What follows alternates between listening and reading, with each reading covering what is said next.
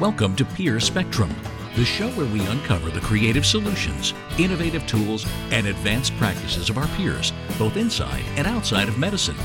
Recharge and refocus with incredible stories, unique perspectives, and unforgettable conversations. Get ready to see what's working. Get ready to see what's ahead. Get ready to see things differently.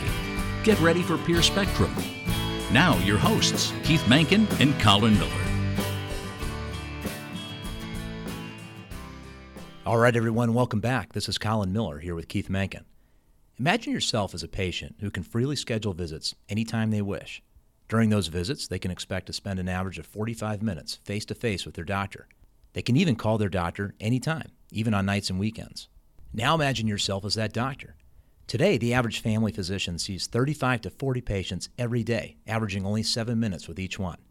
It's no surprise that many GPs today report feeling overworked, underpaid, and even burned out. But not you. You enjoy an average of 45 minutes with each of your patients. You see at most 5 or 6 patients per day. Your patients can call you anytime, but surprisingly, they rarely do. You love your job, you love your lifestyle, you know your patients, and they know you. Your practice model enables huge healthcare cost savings, but your income still matches or exceeds that of your traditional family practice colleagues. So what's the catch? Is this a concierge practice limited to wealthy patients? A utopian practice model existing only in theory? No, it's real, it's simple, and it's called, well, simply enough, Direct Primary Care, or DPC. Also, for those of you who aren't family physicians, stay tuned because this is a dynamic model, not limited to just family medicine. Dr. Staci Benson is an expert who knows her stuff about DPC practice. She's also a family physician who runs her own. Her practice model and financials are completely transparent, so we're going to get a chance to take a look under the hood. Is the DPC model good for you? Is it too good to be true? This is one of those episodes that may challenge your traditional thinking, your practice, and even your future. With that said, let's get started. Staci, let's just start out. Give us an idea of your practice. What's unique about it, and why do patients seek you out as opposed to just a normal family care practice? So I like to rephrase that and say I should be the normal primary care practice. So I'm very unique. I have a direct primary care practice. It's been around for over a decade now, but it's really been growing in the past 5 years. Basically, it's cutting all the red tape and getting rid of the bureaucracy. So it's direct care between the physician and the patient. If you were to walk into my office today, you would see there is nobody here. There's no front desk. There's no nurses running around. I'm not trying to cattle people through the rooms one after another. It's really all about that relationship with your patient. So this is a model that's gaining ground across the country, right? This is not something you started up locally. I wish I could say I was the genius behind it, but I'm not, no. So tell us a little bit about why. I know there's a ceiling for the number of patients you accept. Describe that, and how does that allow you to spend more time with patients and then also have more access available to patients? Oh, definitely. So your traditional family medicine clinic sees 3,000 to 5,000 patients in their Rolodex every year, and they need that big of a number in order to keep patients coming in the door so they can see that 25 to 30 a day. Of course, some see way more than that and some see a little less, but they need a larger volume of patients because they might see them once or twice a year. Versus in my model, I provide primary care for a flat fee. So for a membership fee, they have unlimited access to me, their visits, their phone calls, their emailing, anything they need, it's all included in that. So they're going to come in more than once a year. But because of that, I can't take care of 3,000 patients. There'd just be no way for me to see everybody once a month, even. I'm at 3,000 patients. So instead, I have set my particular cap at 600 patients. Other clinics like mine do 400, some do 800, some do 1,200. It all just depends on the type of patients that you have, how often they're going to be needing to have accessibility to you, and then the type of clinic you're trying to run. That's the best part about direct primary care is every clinic's a little different, and it's just finding what suits you as the provider and your patients and your population. So my visits typically are about 45 minutes each. Wow. That's great. And you had shared some statistics about what the average visits in the typical family practice practice setting are. What were those numbers again? Yep, it's very daunting, but the average space time with a physician in a primary care setting is 7 minutes across the country, and mine's 45 minutes with a physician. Okay. Have the patients responded well to that? Do they have you got to a point where they sort of look and say, "What, you're still here? Or why? I mean, I can't believe that I'm still talking to a doctor." Oh, they love it. I haven't anybody complain yet. I'm sure somebody at some point is going to say, "Hey, can we just get in and out real fast like we used to?" But so far, everybody has loved it. I've had people crying at the end of the visit that they can't believe a doctor was willing to sit down and actually talk to them and spend time to listen to their problems, to going at the end and standing up and saying, well, what do I do now? Do we leave? Do we pay? How does this work? And it's like, nope, we're done for the day. See you later. Nice. Great. Yep. Did you know about the DPC model coming out of medical school? Had you heard anything about it in medical school? I had not heard about direct primary care specifically in medical school. I'm not that old, but back in the mid-2000s, there really weren't very many direct primary care practices. There was typically just concierge practices. The first one that became large and successful was founded in 2007. So that is right when I was in medical school. And that was Qliance out of Seattle, Washington. And they're still around. They have 32 providers. They take care of 40,000 lives, multiple locations. I think they have 7 locations, if I'm, but you can check me on that one. And so back in medical school, I knew I wanted to do a cash pay practice of some sort. And so I did a lot of research on concierge, but it just didn't fit with what I wanted from my practice. So what's so much different from a concierge standpoint and a DPC? What are some of the main differentiators? So there's a general gray area. If you had asked that question 7 years ago, someone would have said they're the exact same thing. But we're really trying to give definitions to the types of practices now. So in general, your concierge practice is going to have a higher annual rate. And in general, a concierge practice is going to also be billing your insurance. So you would still be paying, the patient pays their co-pays, their deductibles. They're going to have staff in the office that's going to be in charge of reimbursement, versus in direct primary care, there's 3 general components to qualify as a direct primary care clinic underneath the Affordable Care Act. And this is the general rule we try to put in any state legislation too. The clinic needs to charge a periodic fee, whether it's monthly, biannual, annual fee, but a periodic fee. They do not bill any third parties on a fee-for-service basis, meaning if you came in to see me for your strep throat, I'm not going to turn around and then bill your insurance for the strep throat. And any per-visit charge, some people do all-inclusive and others also charge a per-visit fee on top of that membership fee.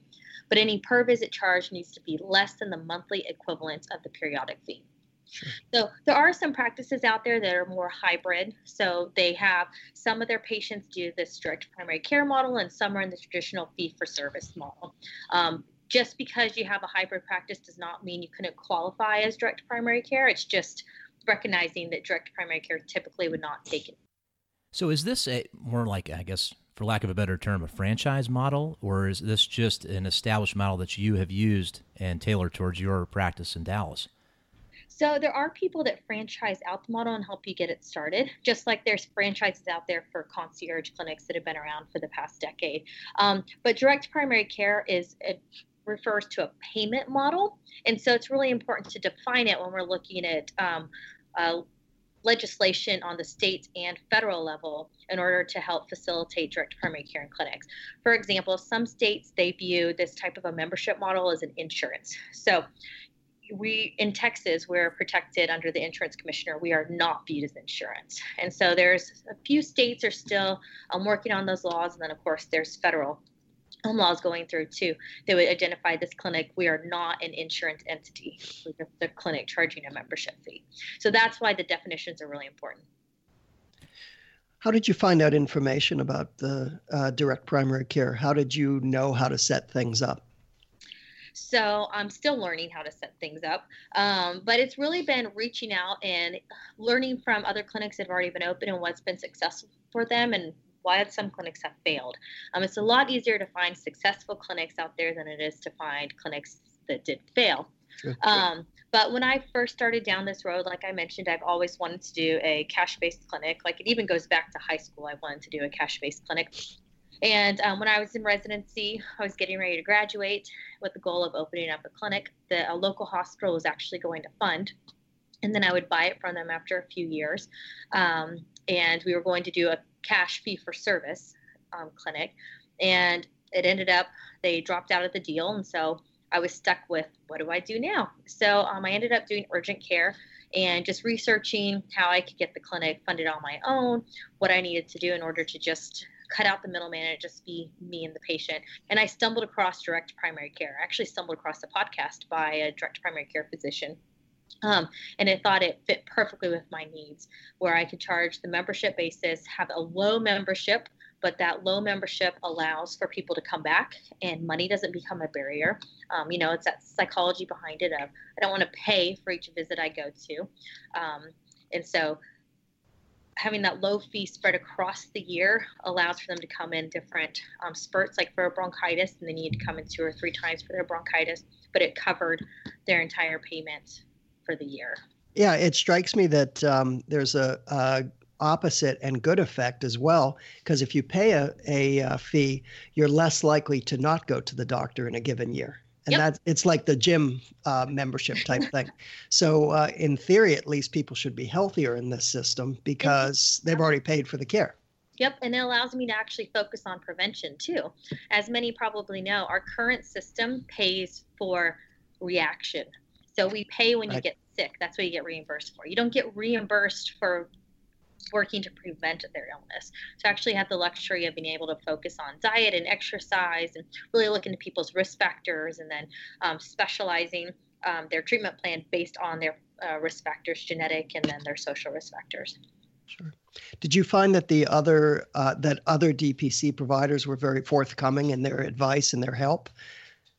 It has been the most open and most helpful group of people I've ever met in my entire life. So right. We've started a little community that's continuing to grow every single day of people interested in direct primary care, or that already have direct primary care practices that are willing to have people come shadow in their clinics. We'll post videos of their clinics, give tips for how they get their EMRs to work better for them, patient contracts, employment contracts, how they've worked with small businesses in order to work as the doctor for a small business. It's just been the most welcoming group of people. So, Staci, we want to dig really deep on a couple things here, but I'm thinking about some of our viewers right now listening to this and thinking, "What's in it for me? Why would I want to consider this?" And one thing I understand is this helps a lot with physician satisfaction. So, there's a lot of talk these days about burnout, about dealing with EHRs and insurance companies and all the other things that are going on in the world today. Just take us through a typical day right now, and tell us about how happy you are, or not happy, but give us an idea of what you do from the time you get in to the time you get your last call at night. So, and to preface this, I just opened 6 weeks ago. So I'm not a 600 deep clinic that we're bustling and moving people through the day. So you can check back with me hopefully in a year and it will be a little bit of a different answer. But I have a 2-year-old. And so one of the things that I personally wanted was to be able to be a parent to my 2-year-old. So I didn't like where I have to go into the clinic in the previous job at 7 in the morning to get prepped for the day, go through all your charts, work on all your labs from the day before, and then you're staying till 7 to 8 o'clock at night, or coming home and charting after your family goes to bed. So just that preface out there, that lifestyle was very important to me. So my clinic actually opens at 9:30 in the morning. That allows me to take my daughter to daycare myself versus relying on a nanny coming in. And then right now I typically have 1 to 3 patients scheduled a day. Today we're talking, and then I have a patient at noon, and then a patient at 2 o'clock, and a patient at 4:30. So nice and spread out throughout the day. Each of them are going to be wellness visits, so it's a longer appointment so we can actually talk and go through all of their issues. And then I'll go home. And that's about it. Sometimes you get calls at night. It is flu season, or it's winter for those who don't know what time we're recording this. So I have been getting a few people that have gotten the flu or croup, and some of my kiddos that I'm having to take care of late at night. But just as any parent, I'd want to be able to call my doctor for those simple things at night. So that's about it. And it's just me. I don't have a receptionist or anything. So in between those patients, I am just doing small things like paying the cable bill, or paying the lease, or looking at how I can negotiate lower lab prices for my patients. So it's a pretty nice, relaxing day. I'm not running from room to room and trying to chart as fast as I possibly can and make sure I check enough boxes for my PQRS. So it's very nice. Oh, and to give an example from like last night, a mom called me at 7 o'clock and one of her little kids was sick. She, I heard the cough via the phone. It was a very obvious croup that came through the cough. So I came to the clinic, grabbed some dexamethasone, went over to their house, gave the little kid dexamethasone, checked him out, headed back home. So that mom didn't have to leave or bundle her kid up to go outside. And it took about 20 minutes of my day, and it was beautiful. Wow. That is great. It's like the old TV model, isn't it? Where the doctor makes the house call. So. Yep. Has that been an issue, or do you anticipate that will be an issue? I mean, I'm always a little concerned if you say you can call me at any time, that patients will call you at any time. Is that something you're concerned about, or? I'm not concerned about it. People have been very respectful of my time. So far, the only calls that I've gotten at night, and even then they apologize, are things like this mom with the cough, and she wasn't sure what to do, which I would have called our own pediatrician if my kid was coughing like that. It late at night. So it was completely understandable. I do preface it with my patients that if you're going to call me at night or in the middle of the night, I would please make sure it's an urgent matter that can't wait until the morning. Just like I won't call you to go over your billing at 2 o'clock in the morning. I wouldn't want you to call me about something that's been going on for a few weeks at 2 o'clock in the morning. So, and everyone's been very respectful of that. Although that's a good strategy for getting back to the patients who do. I never thought of that. That's a good one. How about the patients? The patients who are coming in, are they aware of the direct primary care model? Is it something they've looked for? Are they pleasantly surprised when they talk to you? Honestly, I have 27 patients right now. Only one family was searching for a direct primary care model. So everybody else has just heard from word of mouth from somebody else, or has heard me talking about it at a local function and thought that it fit their needs. So, and then they're amazed because it's beyond anything you could possibly imagine. My husband is non-medical, and it took him a good 2 years to really understand what this model was and how it was different from the traditional model. And he lives with me every day talking about it. So I understand that it's going to take patients a little while to truly grasp what it is. So we're talking about patients. Is there a certain self-selection for the type of patient you're seeing? I mean, I'm picturing a kid in their 20s who never goes to the doctor, doesn't feel the need to, maybe doesn't even have insurance, even though they're supposed to right now. Is that type of person going to pay a membership, or is it more people who happen to need more health care, or they're just seeking a better relationship with their physician? What types of patients are you seeing? All of the above. So I so far don't have one particular type of patient in my clinic. And this seems true talking to other doctors that are full at their 600-800 patients, that it's just a different model that fits for different reasons. So I have patients that don't have health insurance, so they didn't have access to any care. So I'm at least access to care for them. I have patients that have amazing health insurance, but time is an issue. So they wanted to make sure they could get same-day appointments. They travel a lot. They didn't have to go find urgent cares when they were traveling. Would rather be able to have that telemedicine relationship with their doctor while they traveled. Of course, when you go to your traditional doctor, it takes a few hours between start to finish at the appointment. So they didn't have time for that in their workday. I have patients that have high deductible plans, okay, insurance, but they don't go to the doctor very often, but they recognized how much money they were spending when they did go to the doctor. And then I have patients, of course, that do have chronic issues and just needed more time with their physician. So time was a luxury that they wanted here. I mean, I've got to imagine this could be appealing to insurance companies.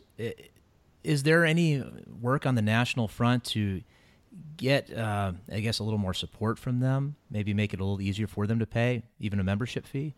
Mm-hmm. So you have a great imagination. There are actually trials going on right now with even Medicare and Medicaid, where Medicare and Medicaid are reimbursing the physicians for their published rate. It's all about transparency. So anyone can go on my website and see exactly what I'm charging.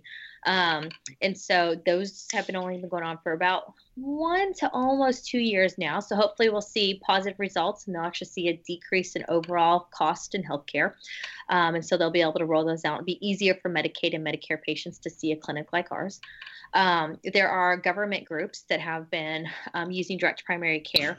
New Jersey as a state just allowed all their employees support for the state to sign up for a direct primary care clinic. So that just happened in 2016. So hopefully we'll see studies come out about that. Union County is a small little county in North Carolina that back in 2015 decided that they were going to offer direct primary care as an option to their 2,000 covered lives. 40% of those 2,000 covered lives decided to join direct primary care in addition to the high deductible plan, versus the other 60% just went into their traditional fee-for-service high deductible plan. So of the, so that's 800 patients there. These 800 patients in 1 year, they saw 38% less occurrence in medical expenses, saving Union County $1.4 million in medical expenses. On top of it, those 800 patients had 37% less in prescription expenses, saving the county about $270,000. And then the participants also reported 46% less out-of-pocket fees for prescriptions and office visits, saving an additional $330,000. Staci, that is huge. Amazing. That's just with 800 patients in one little county, right? In 1 year.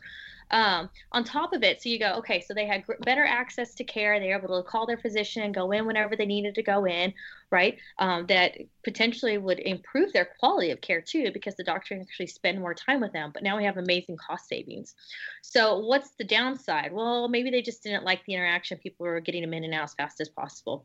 73% of those 800 covered lives report that they had significant improvement in their overall health since choosing to do direct primary care instead of the traditional fee-for-service. So studies like this have been replicated. Qliance, if you remember, that was the first big direct primary care practice that started back in 2007. They pulled out savings data from 2013, where they took 1,000 of their patients, a random selection of 1,000 out of their 40, and then compared it to 1,000 non-Qliance patients in the traditional setting. They compared the number of ER visits for those 1,000 lives, inpatient days, specialist visits, advanced radiology, and primary care visits, and then overall savings. So, of course, the patients that were in the Qliance direct primary care system went to the ER less. They were hospitalized at a less at a 1-2 ratio, so 50% less hospitalized days by being in direct primary care practice. They saw the specialist less. They had less advanced imaging. And then they had way more primary care visits. So it's about a 2-to-1 for primary care visits, which makes sense, right? You're able to come in as often as you want. So for those 1,000 patients, they saved $679,000 compared to the non-Qliance patients. So if you extrapolate that out for their 40,000 patients, they're saving the healthcare system just in their clinic $27.1 million a year compared to the traditional system. So, yes, you're exactly right. Insurances, whether it be federal businesses that are partially self-funded or traditional insurances, are seeing this, and they recognize the cost savings and better care. Where are these papers being reported, or sorry, these studies being reported? Are there papers in the literature? Are they is this being discussed at national meetings? Are they in Journal American Medical Association? So you're going to I'd have to go find exactly where they're published. I know John Locke is an organization that's been publishing these numbers. These particular numbers that I'm quoting as we talk are actually coming from Forbes magazine. They've been running lots of exposés on direct primary care, and so they're citing the study. So honestly, I'd have to get back to you on where the study's originally coming from. And that's okay. We'll do that, and we'll get all these added to the show notes for everybody. I didn't mean the specific citations. I guess what I meant was, is this actually getting a forum? Are people hearing this data at the national level? Or is this really just sort of, at this point, just going back and forth between the DPC doctors? So it's slowly coming into the national level. You're going to see this kind of a number talked about when you're looking at more of the AAPP, so the American Association of Private Physicians, right? Docs that do more of that cash pay model to begin with. Versus if you look at, for example, the ACOFP, the American College of Osteopathic Family Physicians, or the AAFP, the American Academy of Family Physicians, direct primary care is on their radar. It's on both of their websites, but it's not one of the forefront of things talked about at the conferences. It's slowly getting there. Over the past few years, I'm active in both, and I'm slowly seeing it talked about more. Both now have special interest groups for their members. Both Every once in a while, we'll have meetings where they have a lecture regarding direct primary care.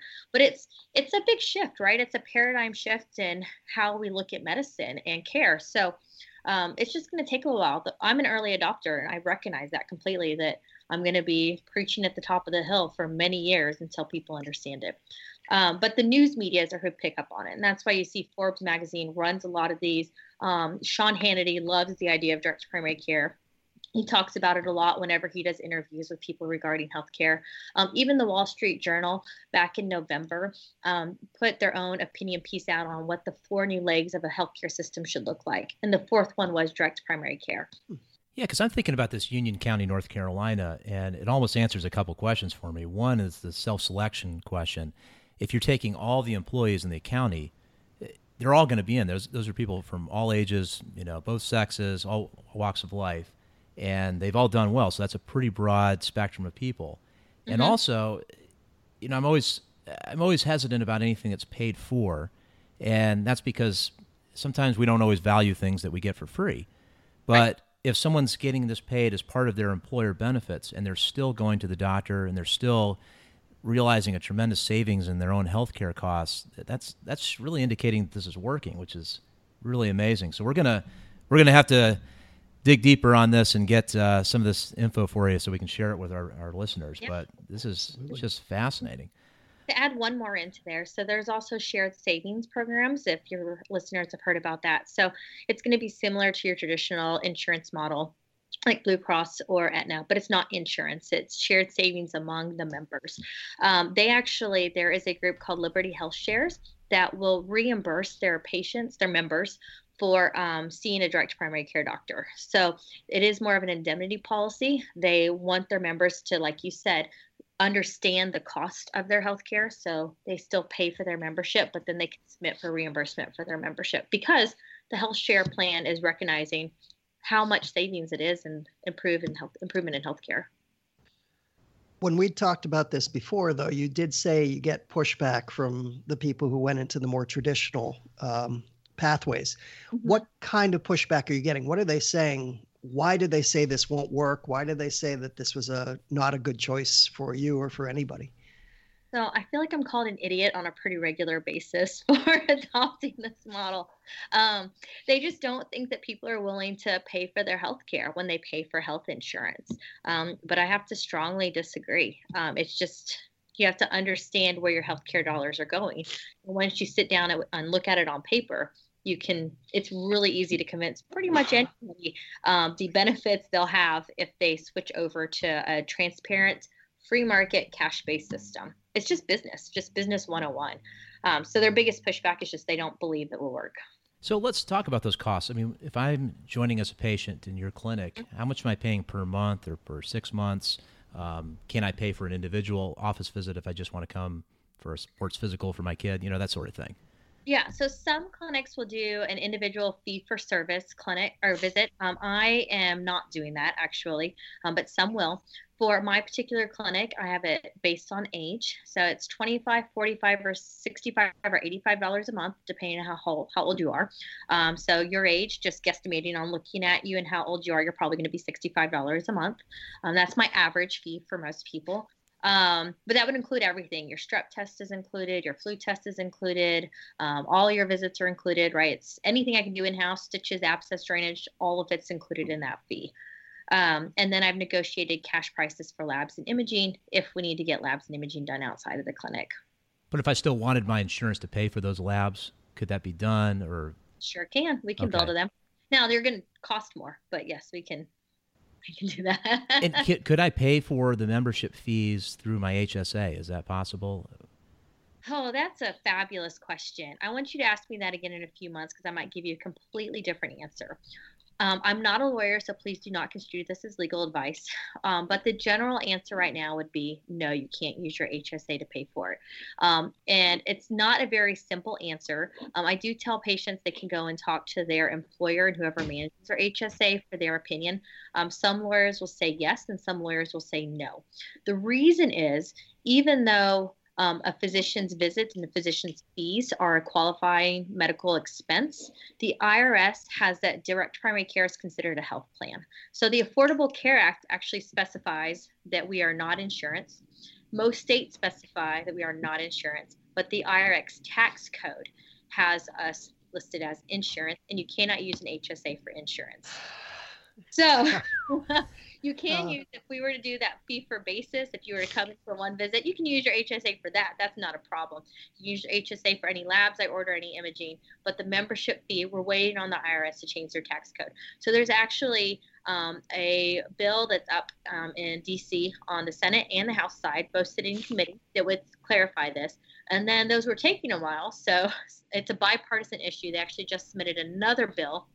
That's all the bill does. There's nothing added into it, but it would change that tax code. So hopefully that Senate Bill 1989 and H.R. 6015 will be taken care of soon. And then my easy answer is yes, you can use your HSA for a membership fee. Okay. But either way, we're talking about less than a cell phone bill here. I mean, it's pretty reasonable. No, my gym costs more than my membership, which I have to tell that to myself every day, where I'm like, am I undervaluing myself? It's like, nope, I am not undervaluing myself. I'm providing value in my cost. Right. So you don't have to name names, but there are champions of this in federal government and in state governments. There are people who are really interested in this issue. Yep. And that's why you see places like New Jersey, where every state employee has the option to go to direct primary care clinic and be reimbursed for it. They're seeing these cost savings. Yeah. What kind, besides the tax issue, what kind of issues are you getting at the legislative level or the policy level? What blocks are you running into?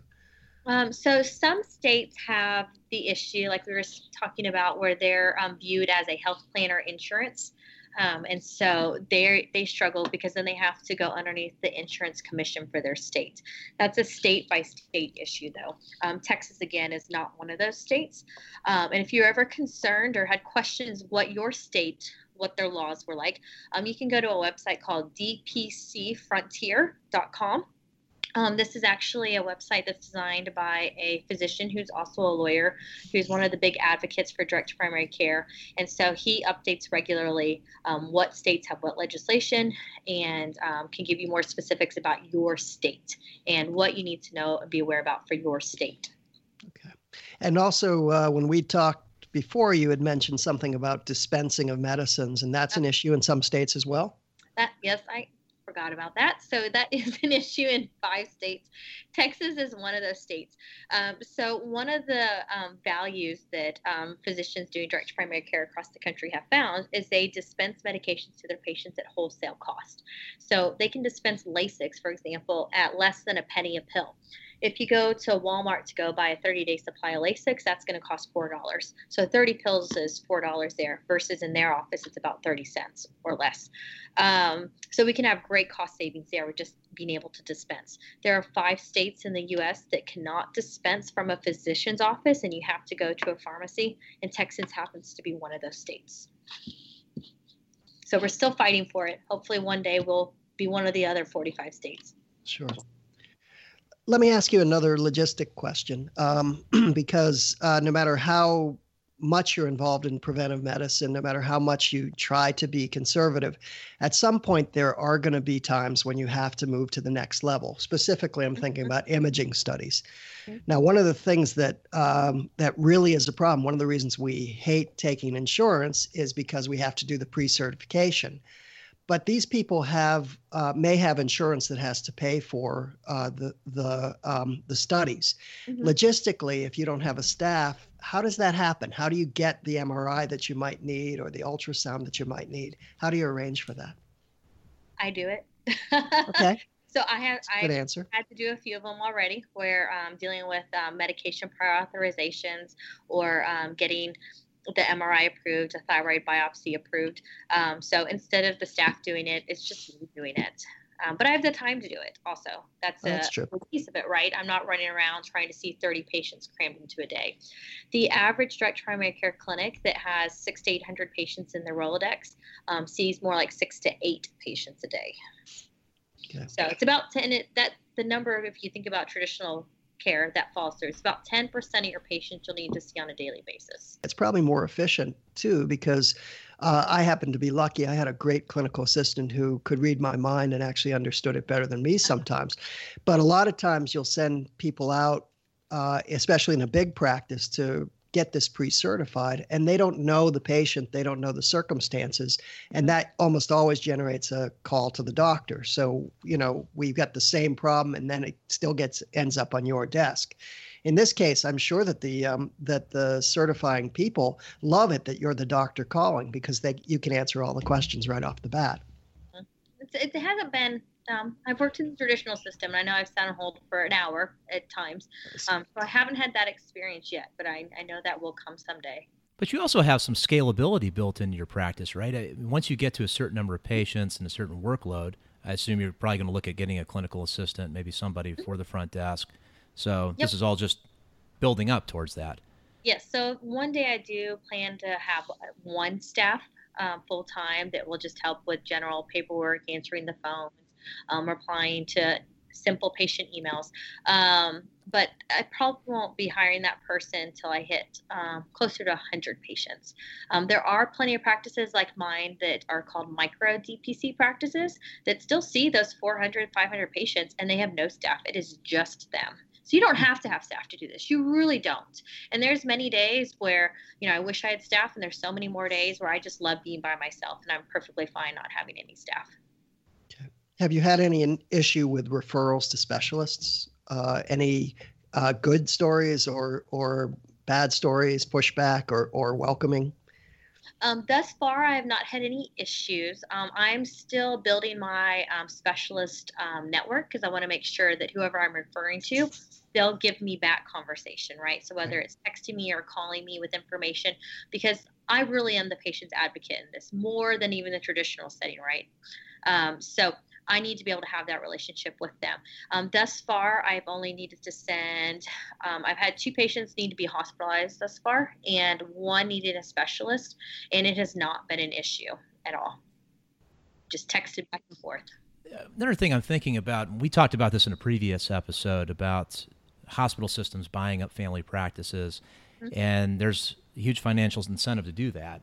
We had a pretty good episode with Marnie Jameson, who's the executive director of the American Independent Doctors Association. And they do a lot of work nationally to fight for independent physicians and basically be an advocate voice for them. But if I'm a hospital system and I'm looking at buying up a big family physician practice, I'm looking at probably locking down those referrals to keep them in-house, so to speak, and also billing for all of the ancillaries of imaging and labs and everything else. So do you see larger hospital systems in this movement as a threat to the DPC model? And how are you guys dealing with that? So it can go either way. I personally have not had this problem yet, but I know that that's the biggest potential threat out there. It's not the insurance industry. It is the hospital systems. So there are some hospital systems that actually, they back practices like this around the country and are very supportive of it. So there's not always pushback, but there are some people that are in smaller communities that the hospital has flat out told the doctor that we will not accept your patients. We will not allow you to refer to our doctors. You cannot use our imaging centers, even though we're the only imaging game in town. Doesn't matter what you pay. We're not going to take care of your patients. So there's potentially some legal pushback to that too, because most hospitals receive state money or federal dollars. So that's illegal, but they're still having to deal with that pushback.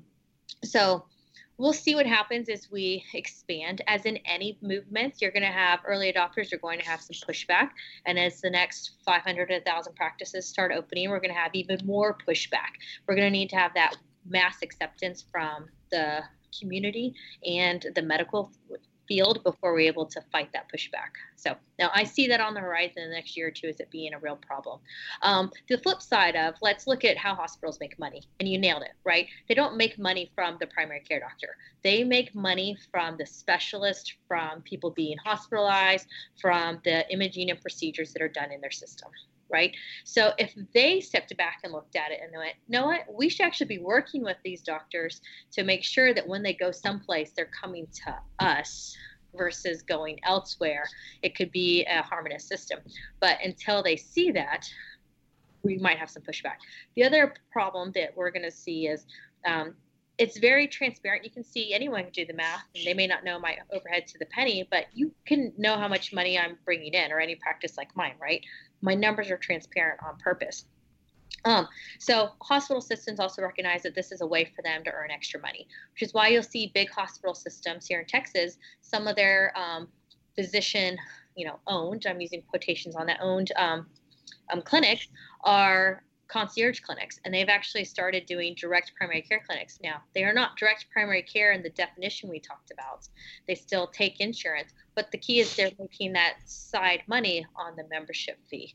So we'll start seeing, and I personally don't think that's going to work, because the reason my practice works and the reason I can spend more time with my patients and have the low cost to my patients is I don't have an overhead, right? The more administrative levels, the more bureaucracy you add into a clinic, the more that overhead has to go up, because who's paying that salary, right? Receptionist isn't getting any money for the hospital system. The CEO isn't generating their own income for the hospital system. The only people that make money for the hospital system are the healthcare providers. So if they continue to add those layers above the healthcare providers, it just increases the amount of money the healthcare providers have to bring in revenue, which increase their costs. Right. The other problem potentially is if a hospital, quote unquote, owns DPC clinics, they're going to keep bringing more and more patients in. So either they have to bend the rules about what a DPC clinic is. In other words, you just have to keep taking more and more patients, in which case it just becomes a subscription service, regular, right, traditional one. Or they have to keep adding primary care people, which we talked about is a problem, because they just can't find the people to take those slots. Plus, hiring doctors is an expensive business. So definitely. And it's not like this is not the model for every doctor either, right? So it takes someone that's willing to be able to take those calls every night. I don't get them very often again, but it has to be someone that's willing to do that, someone that wants to have that relationship with their patients.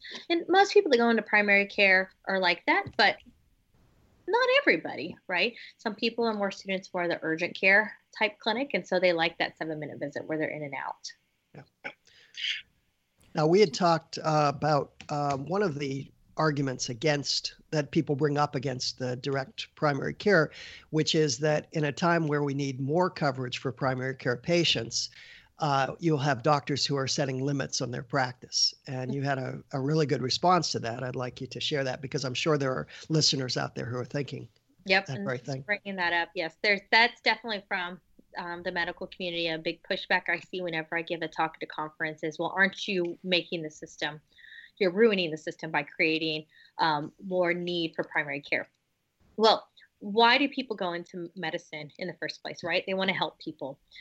If you look at the surveys for why physicians feel like they're burnt out, it's not because they're spending too much time with their patients. It is because they're doing too many bureaucratic tasks, too many hours at work, or their income is not high enough.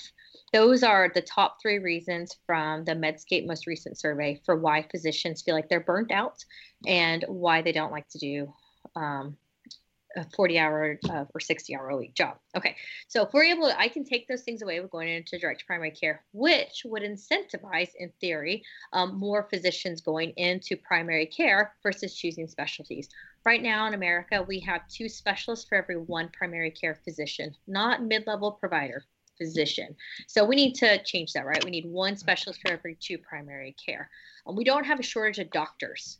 We have a shortage of primary care, right? So we just got to work to fix the system to incentivize people. Okay. So we also know that because of all the bureaucracy and the red tape and the boxes you have to check, we're spending more and more time doing paperwork in order to make sure we're getting appropriate reimbursement. And this is just getting worse every single year, in my opinion. When I started medical school, nobody had EMRs. By the time I was in residency, EMRs were mandated, and everyone was getting them and being slowed down by them. In September of 2016, the most recent study came out showing the amount of time that doctors are spending doing their paperwork. And at that time, they estimated 2/3 of a physician's time is spent doing paperwork in a day. Okay. The most conservative study that I've seen, the AAFP published a study in their family medicine journal that said that 22% of a doctor's time was wasted on paperwork. Okay. So if you were to take 22% of all the primary care physicians' time, extrapolate that into man hours, and then turn that back into physicians, that's 165,000 full-time physicians that we could also have into the workforce if they weren't spending all that time doing paperwork. And our shortage is only estimated to be 135,000 at the most, and the range is 50 to 135. So just by eliminating the paperwork, and I know we can't get it down to 0%, but just by eliminating the paperwork, you're able to bring more man hours in, and then incentivizing people to want to go into primary care, you bring the people back into primary care, and we actually fix our shortage. Now, you've been in practice for a relatively short time. Have you already felt a difference? I mean, you spent the time in the urgent care. You've been in the traditional system. Have you had patients that you really said, I am so happy that I'm in this system because it allowed me to work with them, allowed me to get them in? Oh, I think every single person that I've seen, it makes me feel that way. And if I tear up on you, I'm sorry, we can blame it on the estrogen. But it's been even more than I could possibly have imagined. One of the first families that came into my practice were uninsured, hardworking Americans, probably fall in that upper lower class, so they don't qualify for any assistance in anything. They did qualify for subsidies under the Affordable Care Act, but they don't make enough to even afford the premium in the Affordable Care Act. So they couldn't afford insurance for their family of five. Their 16-year-old was having a medical problem. She had been having some abnormal uterine bleeding for about 5 weeks. They'd gone to emergency room. They did a workup at the emergency room, sent her home. Didn't have follow-up set up with her. Didn't even do anything to stop the bleeding. So sent her home bleeding and sent her home with abnormal labs. So the mom happened to be talking to a coworker, and the coworker happened to be a patient of mine and said, oh, why don't you look at Dr. Benson? Her clinic might be right in your price range, and she might be able to offer what you need. She called me that day, and I stayed late that night to take care of them that night. So they came in at about 7:30 that night. We got the bleeding stopped, was able to find affordable labs. And this girl would have been just kind of lost in the system. And she was at a critical hemoglobin level where we actually ended up needing to hospitalize her for blood transfusions that should have been done in the first place and weren't done in the first place. The system failed her multiple times. So the system failed her in initial access with just the cost of care. And then it failed her when she actually did try and get care by not giving appropriate care. And so we were luckily able to help them, and they're fabulous, and I'm grateful, but it made me more grateful that I was able to actually help somebody that our community just left behind. So those safety clinics can't do that. Well, let's talk. I mean, that's just a great story. Let's talk about your trust that you develop with patients, because I think that's something that's lost today is the relationship with the patient. I mean, I know I go to a GP once a year just to get my tetanus or my TB test, you know, and that's about it. I don't know that person, and it's usually someone different every time. But I would imagine that trusting someone and you knowing me as a patient, I'm going to be more willing to talk about certain things. I might even be, you know, willing to undergo other tests or something that I would probably just blow off. Mm-hmm. Let's talk about that and how that affects people's actual outcomes, because I have to imagine that knowing that patient better can lead to a better outcome, but what kind of data is on that, and what has your experience been so far? You know, I don't have any hard data on that, just anecdotal stories. And I think that's also just common sense too, right? Where like this particular family, I don't want to give too many details about the family, but the fact that they were able to have a relationship with me and immediately form that trust when I was able to say, look, here's the problems. Let me break it down to you. What's going on, why we need to fix it, how we're going to fix it. If you don't understand that, let's do it again and again and again, and just re-explain it until you understand what we're doing, which has now put us in a position where when I saw them this week, the daughter mentioned things to me that had denied previously. So she was willing to open up and hadn't opened up to her mom about some stuff. So now we found new problems that we need to address that this teenager didn't feel comfortable telling anybody about. And so we were able to have a family conversation, that family dialogue, to hopefully have big change in their lives. That's great. And I wish I could say more detail, but I think that'd be. Yeah, of course. No, that's a great answer. Now, I noticed on your website, you do not have admitting privileges at a local hospital. Is that correct? That's correct. No. So why have you chosen to do that? And is that something that's going to change, or is that just because you just started your practice? It may change. I was talking with the local hospital administrator recently, and so that might change. The reason that I have done that is just where we live here in Dallas. There's just so many hospitals to choose from.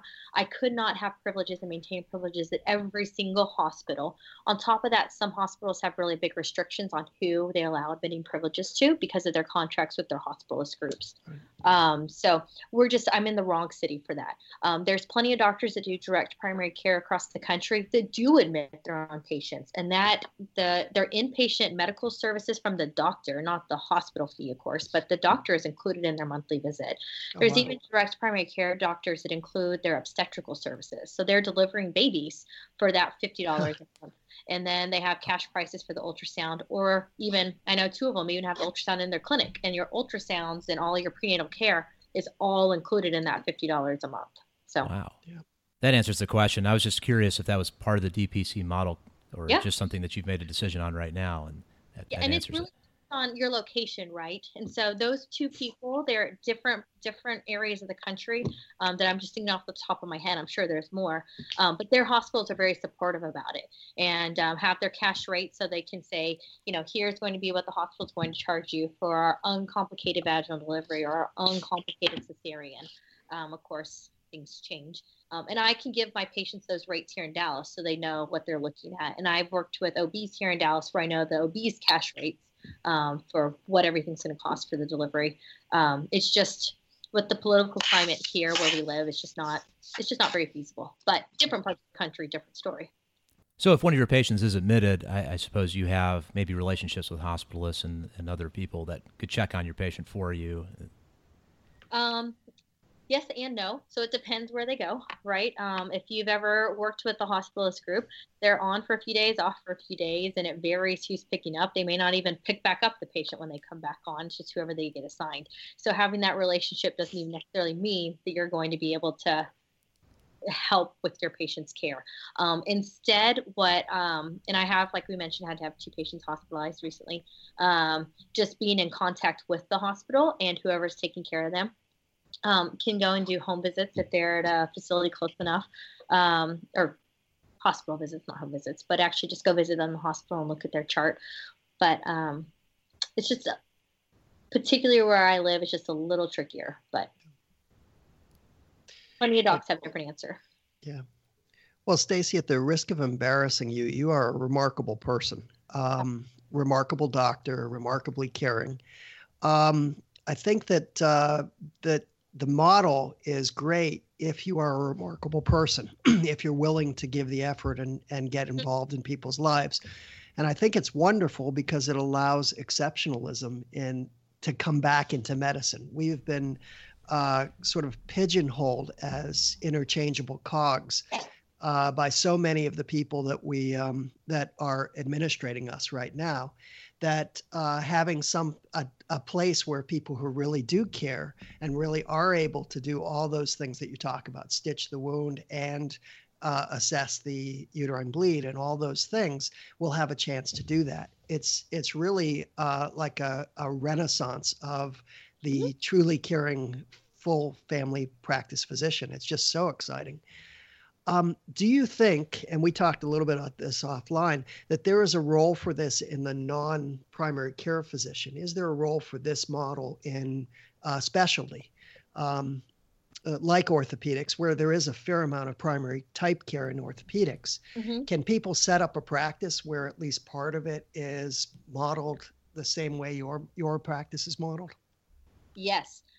So depending on what the specialty is, it might be a little harder to do a membership-based model versus just the cash fee-for-service model.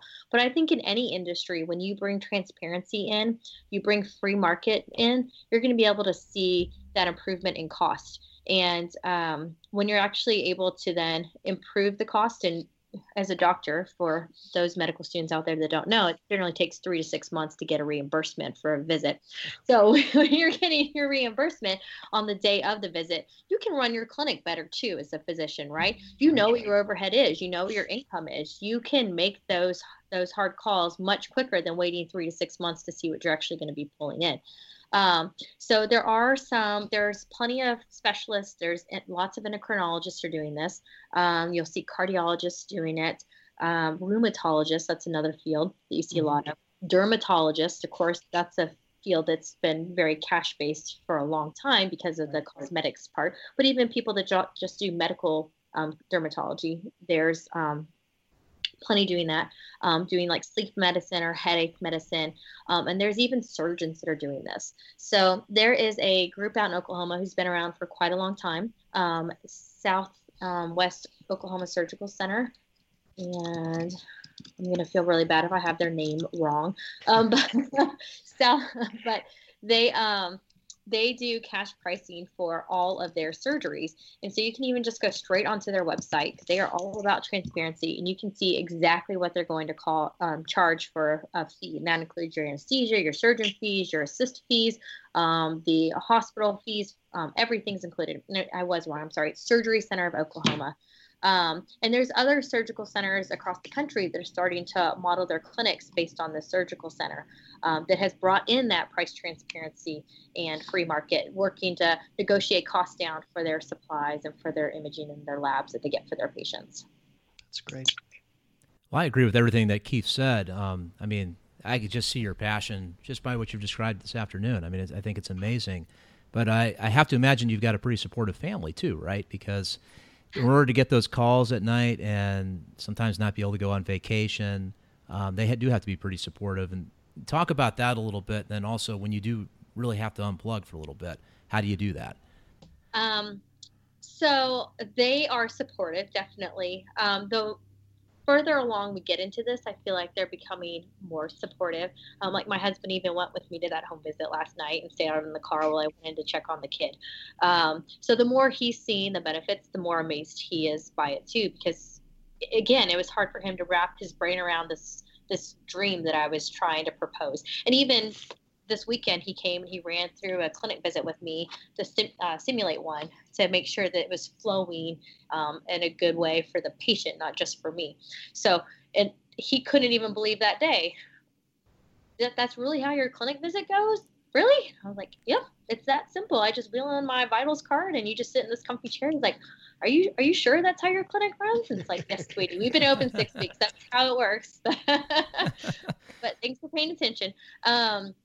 So they have been supportive. And he also understands that I was at a point where, and we've been together for a long time. We've been together since pre-medical school. So he saw this evolve over the past, over a decade, but that I couldn't be a doctor. This was the last straw. I was just not comfortable morally providing the type of care that we were providing in the traditional world. I couldn't do it. So he knew that this is what I needed to do too. So, okay.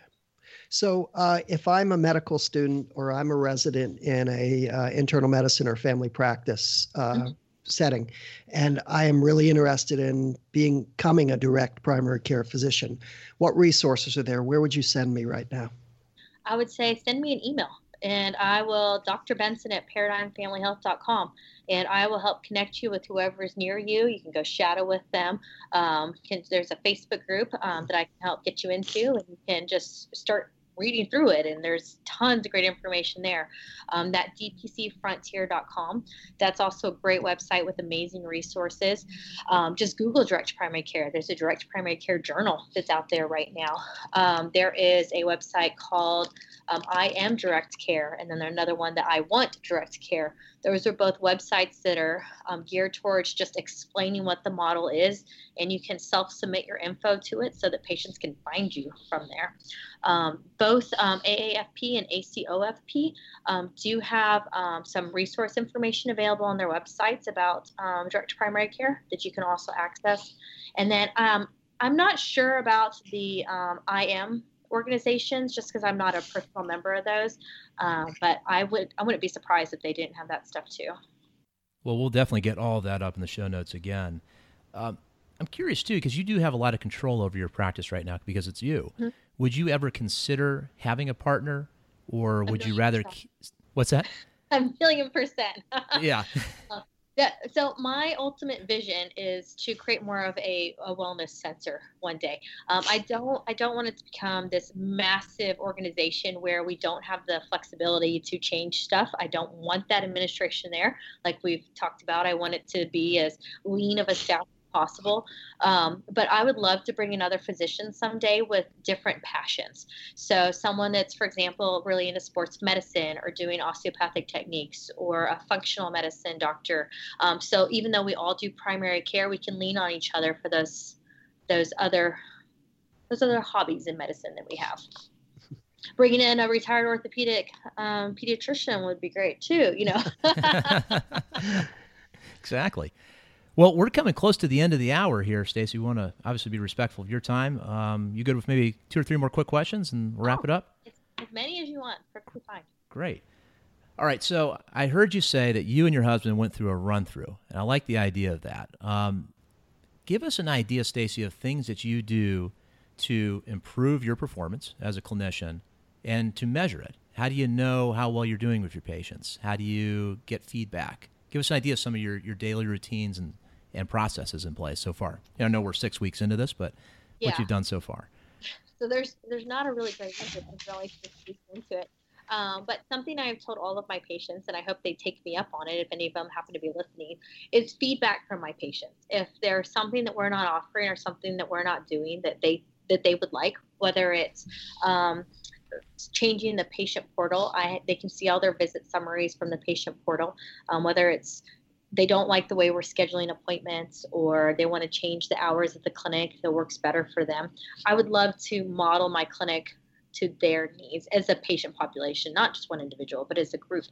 If we're not offering a service that they want, for them to tell me. So they all get that spiel when they first come in, that if there's something that you guys are looking for that we're not offering, let us know. May not offer it, but we can see what we can do. From the flip side, when I was looking at my electronic medical records and which one I was going to choose, I wanted to make sure I had one that I could pull patient data from. So that way I could pull my diabetics and make sure they had gotten their A1Cs, they'd gotten their annual labs, and that they were doing well and they were controlled. Pull all of my blood pressure, my hypertension patients, and see what their blood pressures are running, and make sure that everyone's submitting their logs. Anyone on an antidepressant? Have they done their PHQ screen recently? You know, so my EMR allows for that searchability. To the traditional world, they do still have to do those things in order to meet their quality markers. And then in order to be certified, some of the certifying boards also require you to be able to pull information and do that too. So we haven't done any of that yet since we're so fresh in. I know all of my patients by heart and who's done one and hasn't done one, but I know I have the technology there for it.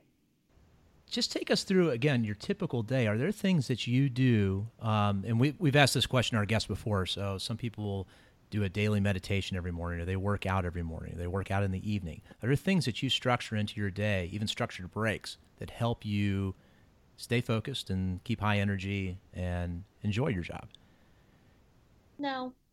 That's okay. I have a 2-year-old, so days vary a lot for what's going to happen day to day, right?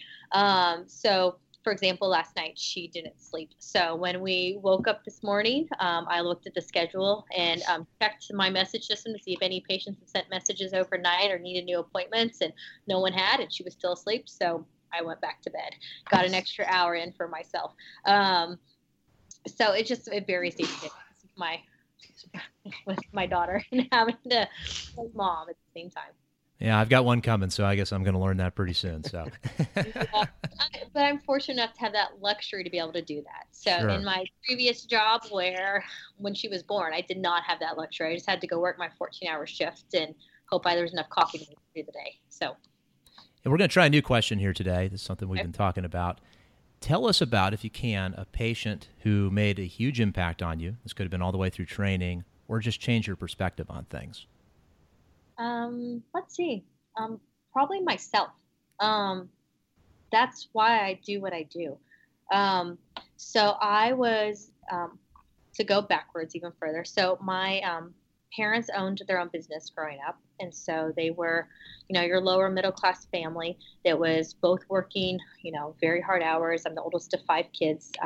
I can remember many nights where I didn't see my mom or my dad because they were just at the office so late. And by the time I got everyone in bed, they hadn't even gotten home yet. So they struggled to be able to provide health insurance for everybody.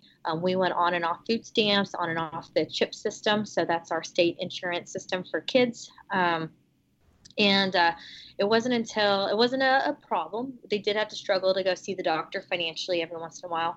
But when I was 13 years old, I had a seizure and I was diagnosed with juvenile myoclonic epilepsy. And I no longer qualified for insurance because I had a pre-existing condition. So I could no longer be insured. So while as their business became more successful, they could afford insurance for everyone else. I could not be insured. So my parents had to pay cash for me for every time I went to the doctor. And if we were in a rough month for them and their practice and their business, I remember my mom having to push off me getting strep throat treatment. And I remember coughing up blood at the age of 16 because we couldn't afford to go to the doctor, which I understand it. And I don't blame my parents for anything that they did if they happen to listen to this, but it also made me realize that there needs to be other options out there that, you know, I was from a small town. There wasn't really great community resources and there wasn't really anyone you could go to unless you drove into the big city and paid their cash rates. On top of it, when we did go to the doctor, I would have a 5-minute visit with that doctor. And I was old enough to know that it was a in and out 5-minute visit. And my mom had to pay $100 for that 5 minutes. So I didn't, even though doctors are important, I didn't feel we were that important to be making $2,000 an hour. So I decided to do primary care, went to medical school with the whole thought of what we talked about, creating some sort of a cash-based clinic. So it took away the financial barrier. It didn't have to just be for low-income people or people that couldn't afford insurance, but I just wanted that barrier to be gone and for me to be able to spend time with my patients. So I even struggled with insurance in medical school because that was prior to the Affordable Care Act and pre-existing conditions going away.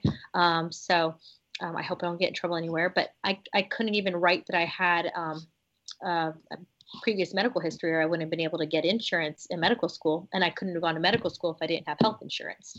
So it was a big flaw in the system. So while people have their problems with the Affordable Care Act and with appealing it, replacing it, keeping it, whatever you want, just the fact that we weren't allowing care to the big group of our population because of pre-existing conditions was a problem for me.